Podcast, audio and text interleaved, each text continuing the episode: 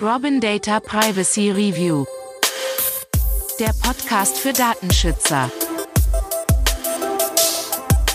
Hallo zusammen und herzlich willkommen zur zehnten Folge unseres Robin Data Podcasts Privacy Review, der Podcast für Datenschützer. Mein Name ist immer noch André Döring und ich freue mich auch diese Woche mit euch zu spannenden Themen rund um den Datenschutz zu beginnen. Ja, unsere Themen heute. Ich hatte ja beim letzten Mal angekündigt, dass ich mich schwerpunktmäßiger in den nächsten Folgen mit dem Thema Gesundheitsdatenschutz beschäftigen möchte, da da natürlich einiges passiert. Und dementsprechend habe ich als erstes Thema das zweite Pandemie-Schutzgesetz oder wie es auch formal heißt, zweite Gesetz zum Schutz der Bevölkerung bei einer epidemischen Lage von nationaler Tragweite vorgenommen und mal geschaut, wie es da eigentlich mit dem Datenschutz aussieht. Im zweiten Thema gibt unser Partner Frank Lünzmann einen Einblick in das Thema betriebliche Altersvorsorge im Kontext des Unternehmensdatenschutzes. Ähm, der Aufreger der Woche behandelt diesmal das Thema Digitalisierung in Schulen, wo ich die zuständigen Akteure ja, ganz einfach für sich sprechen lassen möchte. Seid gespannt darauf. Viel Spaß. Was gibt es Aktuelles im Datenschutz? Kommen wir nun zum ersten Thema und zwar zum Pandemie-Schutzgesetz und den Fragen des Datenschutzes in diesem Kontext. Ja, das Gesetz wurde ja Mitte März ähm, vom Bundestag beschlossen und hat das Ziel, äh, insbesondere auf Pandemien, hier natürlich ganz klar die Covid-19-Pandemie, effizient und effektiv zu reagieren. Ja, das Gesetz ähm, erweitert nach Beschluss des Bundestages die Verwaltungskompetenzen ähm, der Bundesländer als auch des Bundesministeriums für Gesundheit und zwar immer dann, wenn der Bundestag eine pandemische Notlage von nationaler Tragweite feststellt. Ja, man hat also dann im Laufe der Zeit festgestellt, dass ähm, offensichtlich noch einige Lücken in diesem Gesetz zu bestehen scheinen, zumindest laut Einschätzung der zuständigen Politiker.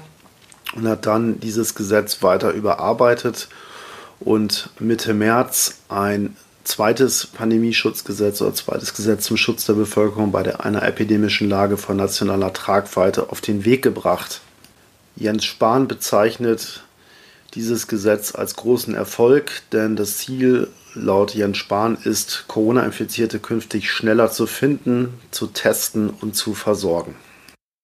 Ja, ich habe so den Eindruck, dass dieses Gesetz bei vielen Datenschützern aufgrund der damaligen ähm, ja, Corona-Lage, wir saßen ja alle im Lockdown zu Hause, relativ wenig Aufmerksamkeit ähm, generiert hat. auch die Stellungnahme unseres Bundesdatenschutzbeauftragten zu dem Gesetz, die meiner Meinung nach fatal war, hat wenig Aufregung erzeugt, denn ähm, was ist da eigentlich passiert? Neben verschiedenen Maßnahmen zur Verbesserung der Pflegesituation, äh, Pflegeboni etc. wurden insbesondere die Meldepflichten in diesem Gesetz deutlich verändert. So auch Jens Spahn bei seiner Ansprache hierzu im Bundestag. Wir ändern an mehreren Stellen die Vorgaben für Tests, um einen besseren Überblick über die Epidemie zu bekommen und führen etwa auch eine Meldepflicht für negative Testergebnisse ein. Ihr habt es gerade gehört, also Tests werden nicht nur ausgeweitet, sondern es wird auch eine äh, Meldepflicht für negative Tests eingeführt. Jetzt ist also die Frage, muss also jeder negative Test gemeldet werden oder nicht? Hier ändert der Gesetz explizit das Wording und zwar reicht der sogenannte Verdachtsfall auch schon aus, um umfassende Daten an das Robert Koch Institut durch die Gesundheitsämter melden zu lassen. Ja, der Bundesbeauftragte für Datenschutz äh, und Informationsfreiheit die Sache sehr kritisch gesehen und kommentiert dazu in seiner Stellungnahme wie folgt. Im Gesetzesentwurf werden die Meldepflichten im Infektionsschutzgesetz erheblich ausgeweitet. Abgesehen von der berechtigten Aufnahme von der Covid-19-Erkrankung bzw. des SARS-CoV-2-Virus in die Listen der meldepflichtigen Erkrankungen bzw. Krankheitserreger wird nun für neue bedrohliche Krankheiten die Meldepflicht bereits auf den Verdacht ausgeweitet. Unter welchen Voraussetzungen ein solcher Verdacht gegeben ist, wird jedoch nicht festgelegt. Diese Unklarheit ist problematisch, da dieser Verdacht bereits eine namentliche Meldung auslöst und Grundlage für behördliche Maßnahmen sein kann. Es sich natürlich unmittelbar die Frage auf, was bedeutet Ausweitung der Meldepflichten und vor allen Dingen das Gesetz oder die Gesetzgeber sprechen ja auch davon, dass pseudonymisiert gemeldet werden soll. Also was muss eigentlich konkret an Inhalten an das RKI durch die Gesundheitsämter im Falle eines Verdachtfalls ähm, gemeldet werden. Und da kann man sozusagen in das geänderte zweite Pandemiegesetz schauen. Das ist die Drucksache 19-1896-7 des Deutschen Bundestages. Da steht es unter, steht unter 7, Paragraph 10 wird wie folgt geändert. Buchstabe C. Nach Absatz 2 wird folgender Absatz 3 eingefügt. Drittens, die nichtamtliche Meldung von 7 Absatz 4 Satz 2 muss spätestens 24 Stunden nachdem die Meldekenntnis erlangt hat, an das Robert Koch Institut erfolgen. Diese Meldung muss folgende Angaben enthalten. Erstens eine fallbezogene Pseudonymisierung nach Absatz 4. Geschlecht der betroffenen Person, Monat und Jahr der Geburt der betroffenen Person, die ersten drei Ziffern der Postleitzahl der Hauptwohnung oder des gewöhnlichen Aufenthaltsortes, Untersuchungsbefund einschließlich Typisierungsergebnissen, Art des Untersuchungsmaterials, Nachweismethode, Name, Anschrift und weitere Kontaktdaten des Einsenders, Name, Anschrift und weitere Kontaktdaten des Meldenden und der Grund der Untersuchung.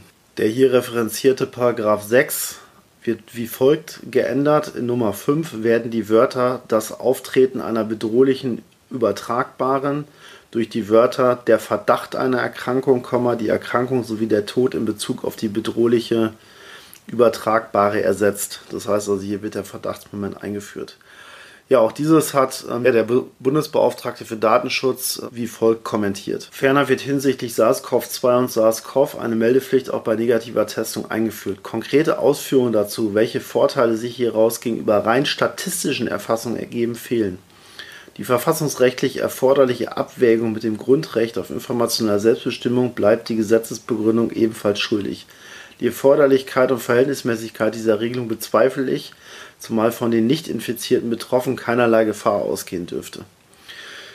Ja, also er bezieht sich hier letztendlich auch natürlich auf die Inhalte dessen, ähm, was gemeldet wird und sagt, ähm, die Frage ist, müssen also A natürlich Verdachtsfälle gemeldet werden, müssen ähm, Nicht-Infizierte gemeldet werden, ist das verfassungskonform, entspricht das der informationellen Selbstbestimmung?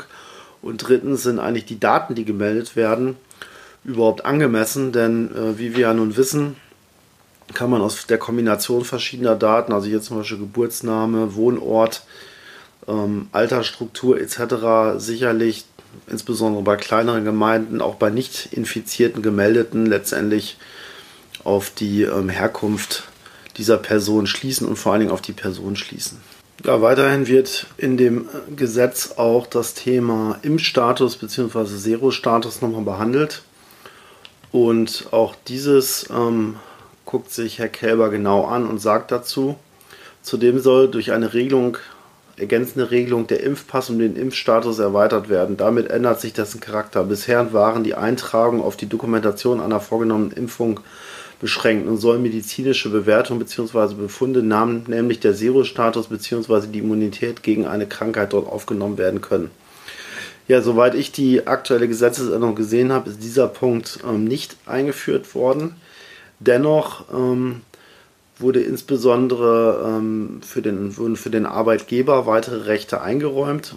Hier heißt es, soweit es zur Erfüllung der Verpflichtung aus 23 Absatz 3 in Bezug auf übertragbare Krankheiten erforderlich ist, darf der Arbeitgeber besondere Daten eines Beschäftigten über dessen Impf- und Serostatus verarbeiten, um über die Begründung eines Beschäftigungsverhältnisses oder die, über die Art und Weise einer Beschäftigung zu entscheiden. Ja, ich bin jetzt kein Nichtjurist und würde mich natürlich sehr freuen, wenn sich vielleicht der ein oder andere meldet, der sich intensiver mit dem Thema Gesundheitsrecht äh, beschäftigt, denn ich lese hier raus, also es geht ja hier nicht nur um das Thema Covid-19, sondern um alle möglichen Viruserkrankungen, dass möglicherweise der Arbeitgeber demnächst die Möglichkeit hat, ähm, für jede beliebige ähm, Viruserkrankung ähm, den Impfstatus der äh, Arbeitgeber, äh, Arbeitnehmer zu verlangen und diese entsprechend auszuwerten. Und das hat natürlich wahrscheinlich massiven Einfluss auf viele Arbeitnehmer, die insbesondere zum Beispiel viel Publikumsverkehr haben oder im hygienischen Bereich tätig sind oder ähnliche Dinge.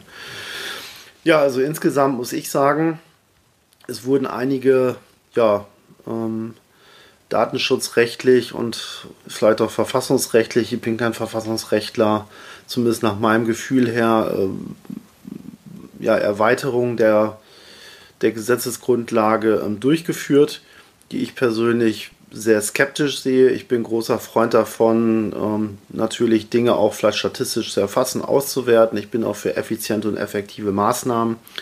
Aber dennoch kann es nicht sein, dass hier möglicherweise ein Freifahrtschein im Rahmen einer nationalen Pandemielage ähm, ja, äh, äh, ausgegeben wird, der dem Staat und insbesondere offensichtlich auch Akteuren der Privatwirtschaft deutlich mehr Rechte einräumt, als sie vorher hatten.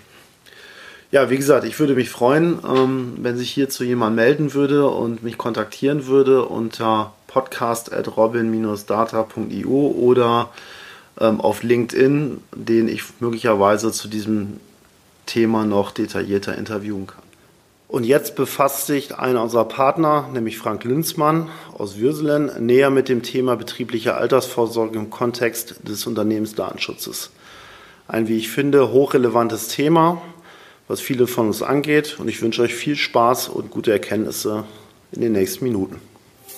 Kommen wir nun zur Frage an den Praktiker. Ganz kurz ein paar historische Dinge. Also die betriebliche Altersvorsorge als, als solches ist äh, schon relativ alt. Der Ursprung eigentlich geht auf das 13. Jahrhundert hin, auf das niedersächsischen Bergbau. Danach folgten die Knappschaften mit dem sogenannten Büchsenpfennig. Und im 19. Jahrhundert etablierte sich das Ganze in der Seemannskasse auch bei der, bei der Seefahrt. 1870 war BASF und Siemens und danach Höchst die ersten, die äh, offiziell eine sogenannte betriebliche Altersversorgung eingeführt haben in ihren Unternehmen. Erst 1974 wurde das Ganze auch dann wirklich zu einem Gesetz gemacht. Und zwar äh, in dem Betriebs, betriebliche Altersvorsorgung, Gesetz zur Verbesserung der betrieblichen Altersvorsorgung. Darin wurde das zum allerersten Mal verankert. Mit der Rentenreform 2001 wurde zum 01.01.2002 für jeden Arbeitgeber verpflichtend, dass er eine betriebliche Altersversorgung anbieten muss. Zu dem Zeitpunkt war ich noch bei, bei Siemens, hatte daher das Riesenglück, dass es also auch für uns alle dementsprechend angeboten wurde. Wir haben zu dem Zeitpunkt noch eine reine Arbeitgeber, wie es unten steht, Arbeitgebergesteuerte äh, betriebliche Altersversorgung gehabt. Das heißt also, Siemens hat für uns dort die Einzahlung als solches vorgenommen. Heute ist es eigentlich eher so, dass man eine Mischfinanzierung hat, also zwischen Arbeitgeber und Arbeitnehmer, die beide gemeinsam Anteile in die betriebliche Altersversorgung hineinlegen.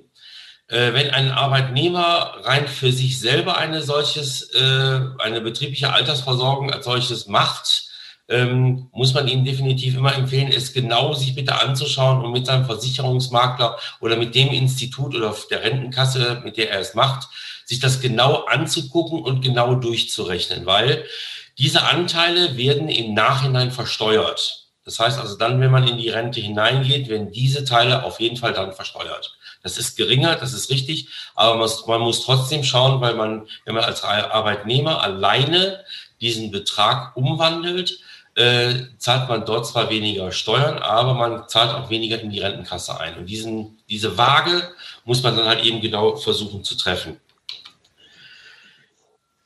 2017 kam das sogenannte Betriebsrentenstärkungsgesetz, weil diese Regelung, dass halt eben von jedem Arbeitgeber eine Betriebsrente angeboten werden sollte, ähm, ist, sagen wir mal, nicht so umgesetzt worden, wie die Bundesregierung sich das damals gewünscht hat.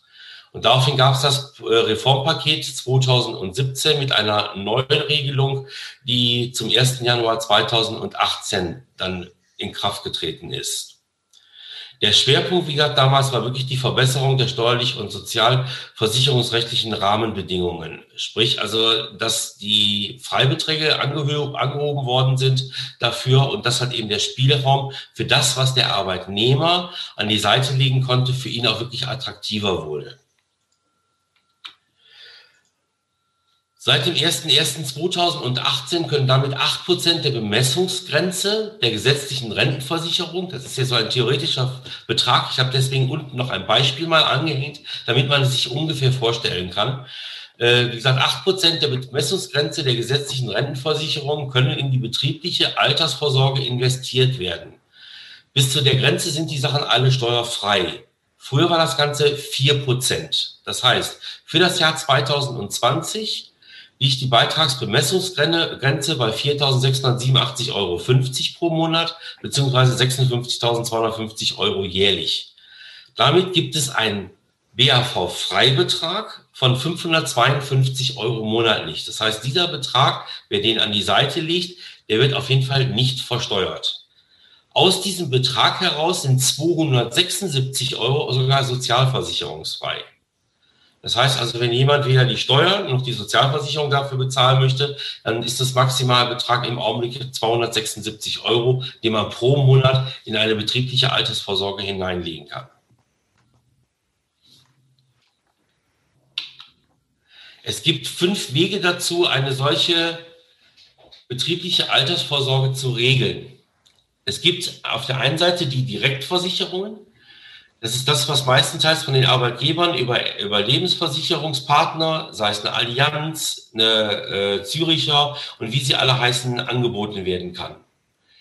Im Normalfall ist es auch so, dass die Arbeitgeber sich am besten immer einen Partner suchen, mit dem zusammen sie dann dort diese Direktversicherungen anbieten. Es gibt Anbieter bei den Direktversicherungen, die haben zusätzlich dazu eine Pensionskasse.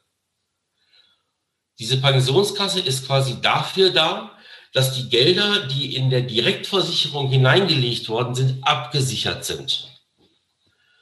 Dazu kommt nochmal, dass man sich bitte, wenn man sich einen Direktversicherer sucht, bitte einen nimmt, der unter dem Protektorschutz steht. Das heißt, das ist ein Zusammenschluss der Versicherungen wenn eine davon quasi nicht mehr zahlungsfähig ist, fähig ist, übernehmen die anderen beziehungsweise diese Versicherung dann in dem Augenblick die Auszahlung. Als nächsten gibt es dann noch den sogenannten Pensionfonds. Entschuldigung.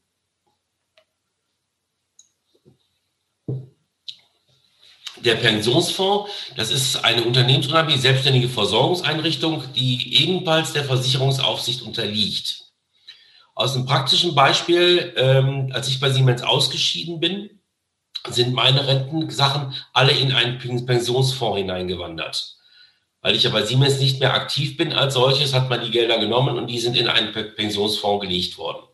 Die verwalten dieses Geld jetzt und sobald ich dann mein Rentenalter dann erreiche, ähm, kann ich dann von denen das Geld abrufen.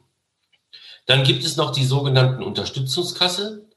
Das ist eine rechtlich selbstständige Einrichtung mehrerer Unternehmen. Das ist das, was früher auch Siemens hatte für die Führungskräfte oder halt eben für ähm, höher verdienende Mitarbeiter. Das heißt, wenn man bei Siemens außerhalb des äh, normalen Vertrages gewesen ist, des Tarifvertrages, also AT ist, dann kriegte man über die Unterstützungskasse nochmal eine weitere Möglichkeit, für die Rente etwas anzulegen. Dann gibt es noch die Perso Pers äh, Pensionszusage. Hier verpflichtet sich der Arbeitgeber zur Versorgung des Arbeitnehmers aus dem Betriebsvermögen. Äh, vielleicht hat ja einige schon in letzter Zeit mal gehört, dass es Fernsehberichte gab, dass diese Pensionskassen so langsam etwas in die Grätsche gehen. Ich kann nur aus einem praktischen Fall, unser früherer Nachbar war beim TÜV und der TÜV hatte dem eine Zusage gemacht, äh, dass sie aus ihren Geldern quasi das letzte Nettogehalt wieder, also dass die Rente so auffüllen, dass er wieder das letzte Nettogehalt bekommt.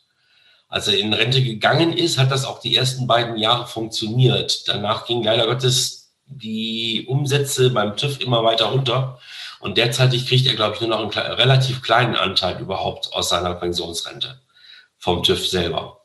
Also das ist immer so relativ schwierig. Dazu auch nochmal für die Arbeitgeber gesagt, es gibt aus den Direktversicherungen ähm, alte Verträge. Ähm, in diesen alten Verträgen wird immer von einer sogenannten Mindestleistung gesprochen. Wenn diese Mindestleistung in diesem Vertrag garantiert ist, äh, dann muss die auch, selbst wenn die Versicherung pleite gehen sollte, vom Arbeitgeber getragen werden. Daher bitte bei der Übernahme von Verträgen bitte immer darauf achten, äh, was dort genau in dem Vertrag drinsteht, beziehungsweise es gibt in der Zwischenzeit genügend unabhängige Institute, die solche Verträge dann auch prüfen. Diesen Vertrag dann einfach prüfen lassen, beziehungsweise ich empfehle es einfach mit entweder über die Bank oder über die eigene Versicherung dementsprechend dann äh, einen eigenen Vertrag für die Mitarbeiter an, anzubieten.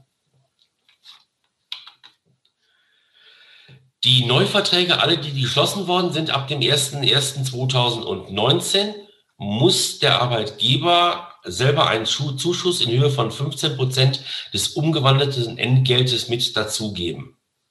Sprich also, wenn 100 Euro eingezahlt werden in die BAV-Versicherung als solches, dann mussten 15 Euro auf jeden Fall auch vom Arbeitgeber mit dazugelegt werden.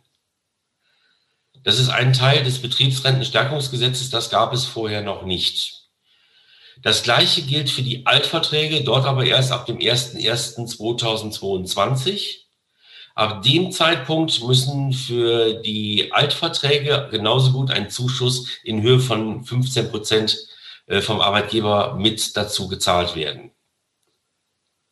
Es gibt sogenannte Sammelverträge als Angebote oder Einzelverträge von Versicherungen oder Personen, die bereits eine BAV mitbringen. Äh, auch diese BAV-Verträge, die mitgebracht werden oder halt eben schon bereits existieren, kann man prüfen. Der Arbeitgeber muss sie nicht übernehmen, wenn er einen eigenen Vertrag anbieten kann.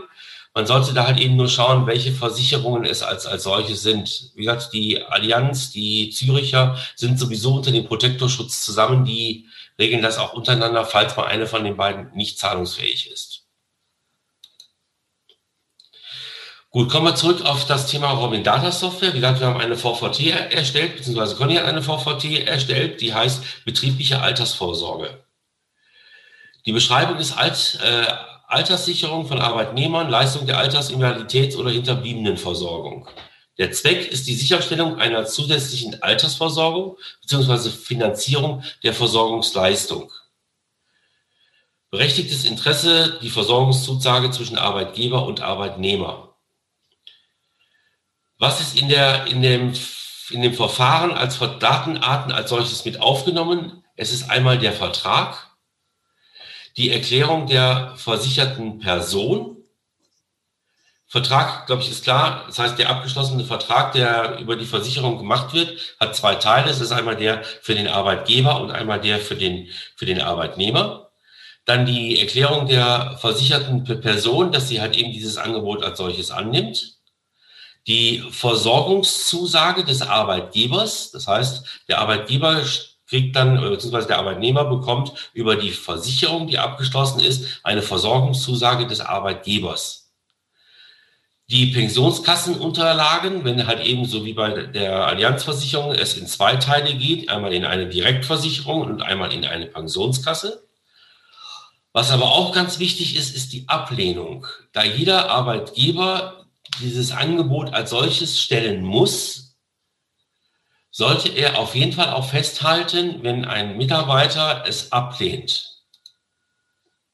Sammelverträge als Angebot oder Einzelvertrag, Versicherungen von Personen, die bereits BAV mitbringen, Datenarten wichtig bezüglich personenbezogener Daten und Vertraulichkeit, wenn äh, Arbeitnehmer ausscheidet, Aufbewahrung unter Verschluss, äh, Anspruch bleibt aber aktiv.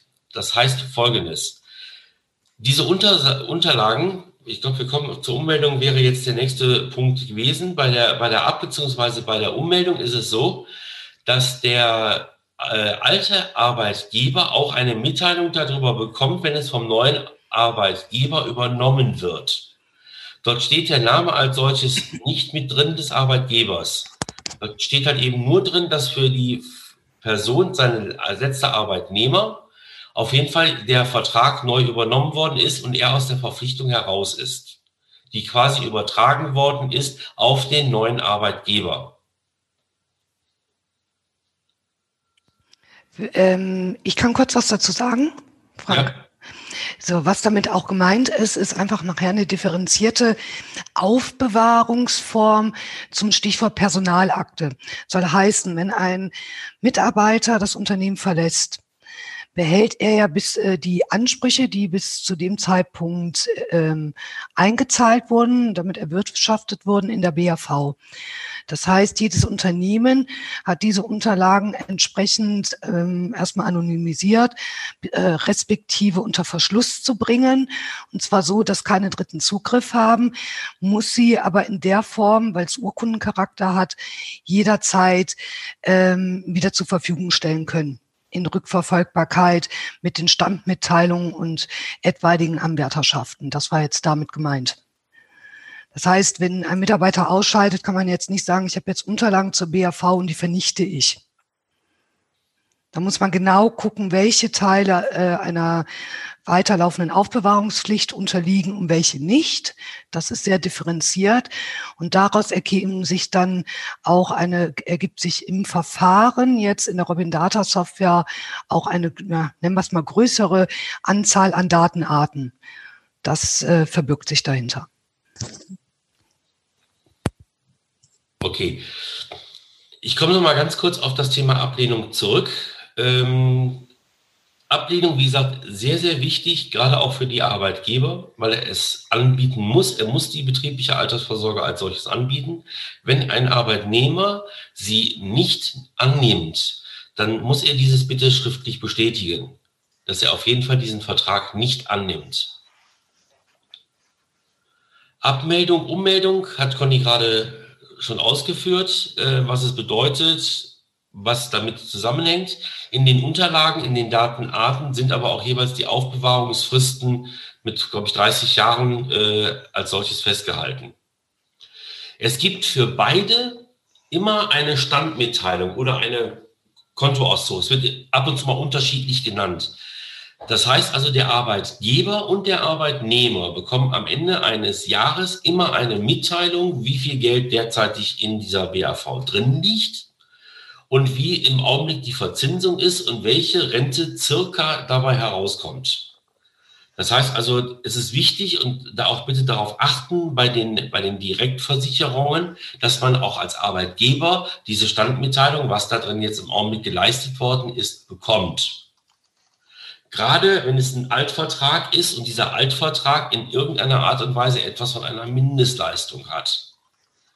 Weil wenn er abgeschlossen worden ist oder übernommen worden ist, dann wird es etwas schwierig, wie mir die Versicherungsleute mitgeteilt haben, dort wieder herauszukommen, wenn er einmal aktiv ist.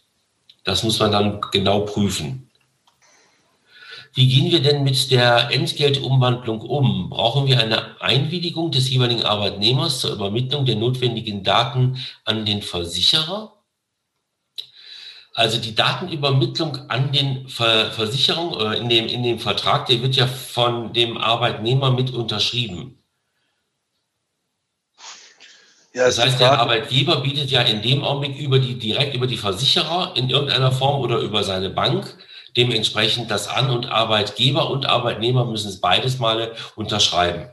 Ja, da muss aber ein Passus rein in, dies, äh, in das äh, Formular, wo man das über, äh, ähm, erfasst und dann übermittelt, wo dann die, die freiwillige ähm, Einwilligung ersichtlich ist, oder? Aber es braucht doch eigentlich keine Einwilligung, wenn es, sage ich mal, zur Erfüllung der Vertragsbestände notwendig ist. Eine konkurrente Einwilligung? Ja, also es steht in den Verträgen, steht das Ganze auch drin, wie gesagt, es ist freiwillig. Ne? Also der Arbeitnehmer stimmt dem halt eben dementsprechend zu, dass er die, die, die Umwandlung macht, beziehungsweise es gibt genauso gut ja auch Arbeitnehmer, wo er keine Entgeltumwandlung von, von sich aus hat, sondern wo es komplett vom Arbeitnehmer, Arbeitgeber übernommen wird. Mhm.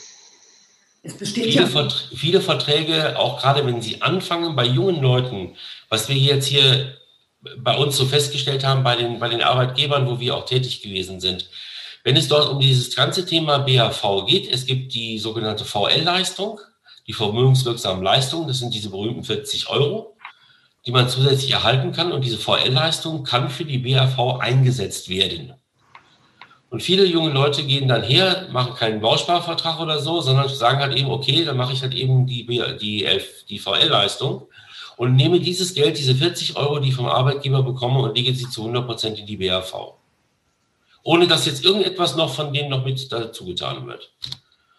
Weil wenn man das Geld dann nachher auch hochrechnet, alleine diese 40 Euro ergeben sich dann am Ende auch schon bestimmte Beträge oder so, die die Differenz zwischen dem, was man heute bekommen würde und was man dann zukünftig bekommt, schon mal ausgleichen können. Nochmal ganz kurz zur Frage von Wolfgang Frank. Ähm, wenn ein Arbeitnehmer das Unternehmen wechselt ja, erteilt er beim neuen, gegenüber dem neuen Arbeitgeber auch hat er sein berechtigtes Interesse. Das heißt, der neue Arbeitgeber erteilt ja mit der Übernahmeerklärung seine Zustimmung, den bestehenden Vertrag weiterzuführen. So, und der Arbeitnehmer hat natürlich, wenn er das nicht möchte, natürlich auch die Möglichkeit, entweder den BAV-Vertrag ruhen zu lassen, das heißt einzufrieren, oder er kann auch sagen, ich möchte das alles nicht, ich führe den jetzt privat weiter. Ne? Dann übernimmt er all, äh, den Vertrag und damit alle Vertragsinhalte in, in seinen, ich sag mal, privaten Bereich. Die Möglichkeit besteht ja auch. Aber ansonsten ist es halt einfach das berechtigte Interesse insofern, dass ja auch ähm, bei der Übernahme schon die Zustimmung des Arbeitgebers erteilt wird und der Arbeitnehmer ja auch das Interesse daran hegt, dass es weitergeführt wird. Das unterschreibt man ja auch schon mit den BAV-Verträgen, was du auch eben schon angemerkt hattest, Frank, ähm, was in den tieferen Ausführungen ja schon in den vertraglichen Vereinbarungen seitens der Versicherung ähm, schon ausgeführt wird. Das heißt, eigentlich bräuchte man keine Einwilligung, weil sich die, ähm, die Verarbeitung sowieso aufgrund einer, einer rechtlichen Verpflichtung bezieht. Ja. Einmal die rechtliche Verpflichtung, die ergibt sich ja, dass ein Arbeitgeber die Pflicht hat, gesetzlich äh, die betriebliche Altersvorsorge anzubieten so, und der Arbeitnehmer hat das Recht, dieses Angebot anzunehmen, auf der anderen Seite genauso auch das Recht, es auszuschlagen oder ruhen zu lassen, wie auch immer. Richtig.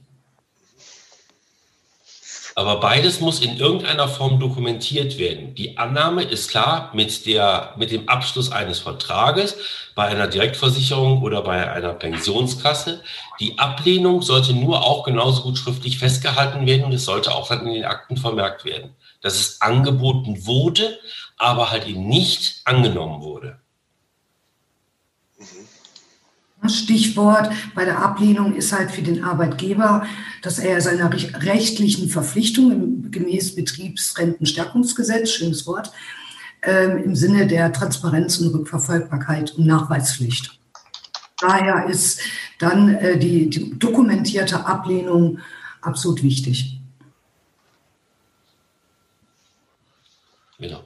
Und wie Conny gerade nochmal ausgeführt hatte, wie gesagt, bei der Ummeldung gibt es halt eben, wie gesagt, diese drei Wege, die in dem Augenblick der Arbeitnehmer ein, äh, machen kann, dass er sagen kann, okay, ich übernehme eventuell, wenn der Arbeitgeber den Vertrag ablehnt, die Einzahlung selber, damit dieser Vertrag als solches weiterläuft. Ich lasse ihn ruhen, den Vertrag, und schließe halt eben mit dem neuen Arbeitgeber einen neuen Vertrag an oder der Arbeitgeber übernimmt den Vertrag. Hier gibt es vielleicht eine, eine Kleinigkeit, die man beachten sollte. Vielleicht ist es auch ähm, nur so ein Einzelfall als solches gewesen ist, was uns aufgefallen ist. Oftmals werden bei den Übernahmen, bei den Ummeldungen der Verträge von den Versicherungen die beiden Beschein, also die beiden Teile der der Abgabe oder Beendigung des Arbeitsverhältnisses und dieses BAV-Vertrages und die neue Übernahme äh, von dem neuen Arbeitgeber nur an den alten Arbeitgeber geschickt und der soll es dann an den, an den Arbeitnehmer weitergeben.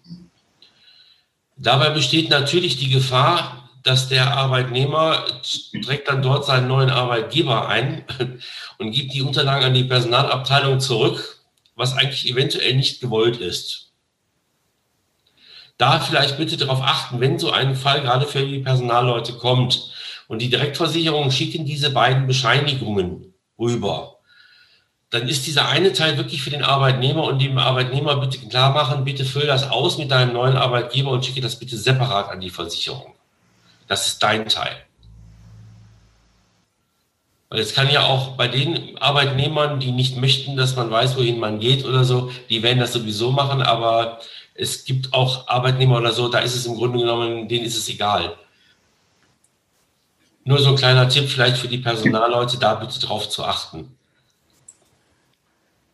Vielleicht auch ein kleiner Hinweis, ganz wichtig, weil wir jetzt die ganze Zeit über das Thema Übernahme bei ähm, Arbeitgeberwechsel sprechen.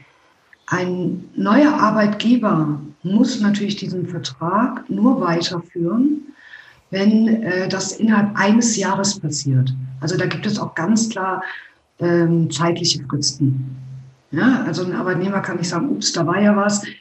Äh, ich habe ja vor zwei Jahren gewechselt, ich möchte dann doch mal meine, meinen BAV-Vertrag von vor, vorher weiterführen. Da gibt es äh, für die, Mitnahme, die Mitnahme muss binnen eines Jahres erfolgen. Das auch an alle Personaler, das ist ganz wichtig zu wissen. Es wird aber auch der Arbeitnehmer mehrfach von den Direktversicherern darauf hingewiesen. Weil die spätestens nach einem Vierteljahr wissen möchten, woher jetzt die nächsten Zahlungen für die Versicherungen erfolgen. Und was ich noch mit dazu getan habe, ist äh, das Steuerbüro Beiz. Das ist im Augenblick im Netz so der, den ich jetzt gefunden habe, der beste BHV-Rechner, um sich das mal auszurechnen, äh, was es eigentlich bedeutet, wenn ich eine BHV nutze. Ich habe mal noch ein kleines Beispiel mit angehängt, einfach mal ein fiktives Gehalt von 3.750 Euro angesetzt und eine Einzahlung in die BAV von 140 Euro. Gibt es eine Zeile, äh, die heißt Auszahlungsbetrag. Da sind auch zwei Beträge so in dem dicken Blau gekennzeichnet. So, man hat also vorne in dem ersten ohne BAV, das heißt also, wenn gar kein Zuschuss gezahlt wird, keine VL-Leistung oder sonst irgendwie etwas, gäbe es damit ein Brutto von, äh, ein Netto von 2.365,35 Euro. Wenn man jetzt hier geht, nutzt die Sache mit, mit VL und zahlt diese 140 Euro aus, macht die Umwandlung mit dem, mit der BAV vom äh, Bruttoentgelt, dann kommt man auf einen Nettobetrag von 2.314,42 Euro. Das heißt, man zahlt im Grunde genommen 140 Euro in die betriebliche Altersvorsorge ein. Effektiv vom Netto werden, werden aber nur abgehalten 50 Euro, roundabout. Äh, 51 Euro, die man quasi effektiv nur von seinem Geld dafür ausgibt. Das heißt, man muss sich das hier wirklich genau durchrechnen, welches, welcher Betrag ist der, der mir am Ende hin die beste Rente bietet, die meisten Leistungen dazu und vorne heraus auch, ich sag mal, nicht einen zu großen Abschlag gibt bei dem Nettobetrag. Für den Arbeitgeber gibt es noch einen kleinen Nebeneffekt, wenn man ganz unten schaut. Die Arbeitgeberbelastung sinkt insgesamt um 80 Euro. Das heißt, der Arbeitgeber zahlt 80 Prozent insgesamt weniger in, in Form von Gehalt und äh, die Arbeitgebersozialversicherungsanteile, die verringern sich dann dementsprechend. Das heißt, wir haben ja vorne ohne BAV eine Arbeitgeberbelastung von 4.497 und wir haben bei der BAV ganz rechts außen mit 4.517, wie gesagt, einen, ähm, Entschuldigung, einen höheren Betrag von 30 Euro. Sorry, gerade verschaut. Ähm, als äh, vorher. Das heißt, es ist ein relativ kleiner Anteil, den der Arbeitgeber mehr bezahlen muss. Es gibt aber auch Rechenbeispiele oder so, wo es definitiv für den Arbeitgeber nach unten geht und weniger Belastung ist. Das ist ja mal wieder so ein wahnsinnig tolles Beispiel dafür, dass Datenschutz auch Synergien schafft. Ne? Also ich bin mir sicher, dass ganz, ganz viele äh, Arbeitgeber und einige unserer Kunden auch über diese Thematik gar nicht so sehr Bescheid wissen. Und das heißt, wir geben jetzt mit dieser Anforderung oder mit diesem Verständnis, das wir dafür haben und dem ähm, Kunden dann sagen, Mensch, hier, wie schaut es aus mit der betrieblichen Altersvorsorge, auch einen ganz entscheidenden Hinweis, seine eigenen Prozesse und auch sein Wissen zu erweitern. Und damit sind wir außerhalb eigentlich schon vom Datenschutz angekommen und hier sind wieder Synergien. Und jetzt berichtet André über den Aufreger der Woche. Kommen wir nun zum letzten Thema, dem Aufreger der Woche. Und diejenigen, die aufmerksam unseren Podcast verfolgen, werden mittlerweile gemerkt haben, dass ich auch ein kritischer Beobachter der Digitalisierung, insbesondere staatlicher Institutionen bin und es persönlich sehr kritisch sehe, mit welch langsamem Tempo der Staat das Thema Digitalisierung aus meiner Sicht verschläft. Und ähm, besonders, ein besonderes Anliegen in dem Kontext ist mir die Digitalisierung an Schulen, ähm, deren Defizite man ja nun in der Corona-Krise hautnah miterleben durfte. Ich bin immer wieder irritiert, ähm, ja, mit welchem geringen Nachdruck und äh, mit wie wenig Wissen offensichtlich auch Politiker die Digitalisierung an Schulen vorantreiben. Und ähm, heute geht es ganz konkret um ein Interview der Heute Show, Ähm, Fabian Schröder war auf externer Mission unterwegs und hat die Kultusministerin von Baden-Württemberg, Frau Dr. Eisenmann, zum Thema Digitalisierung an Schulen, unter anderem zum Thema Digitalisierung an Schulen interviewt und ähm, speziell auch darum, wie die Mittel aus dem Digitalpakt in Baden-Württemberg ähm, verwendet werden. Und ja, ich würde vorschlagen, ihr hört euch das selber mal an und das Ganze spricht in gewisser Weise für sich. Ich freue mich, dass Sie hier sind, Frau Eisenmann, die Kultusministerin von Baden-Württemberg und nächstes Jahr vielleicht sogar die Ministerpräsidentin. Das ist das Ziel, ja. Ja, lassen Sie uns auf die Digitalisierung zu sprechen kommen. Baden-Württemberg wirbt ja mit dem Slogan, wir können alles außer Hochdeutsch. Müsste man nicht sagen, wir können alles außer Hochdeutsch und Digitalisierung?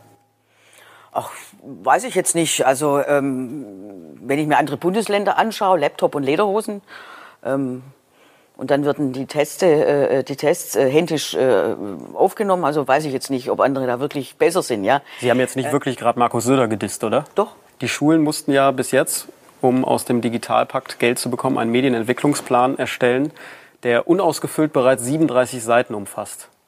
Soll man vielleicht auf Seite 38 direkt einen Antrag auf Burnout anhängen? Ja, nur das äh, Medienentwicklungsplan äh, kommt nicht von uns. Äh, das ist die Vorgabe dessen, der das Geld gibt. Und das ist der Bund. Das war ja auch der Punkt. Zum Digitalpakt. Mhm. Da hat Baden-Württemberg Stand März von seinem Anteil 0,6 Prozent abgerufen. Mhm. Ich glaube, dass die Schulen eben seit März andere Probleme hatten, als Medienentwicklungspläne äh, zu erarbeiten. Und das war die Grundvoraussetzung.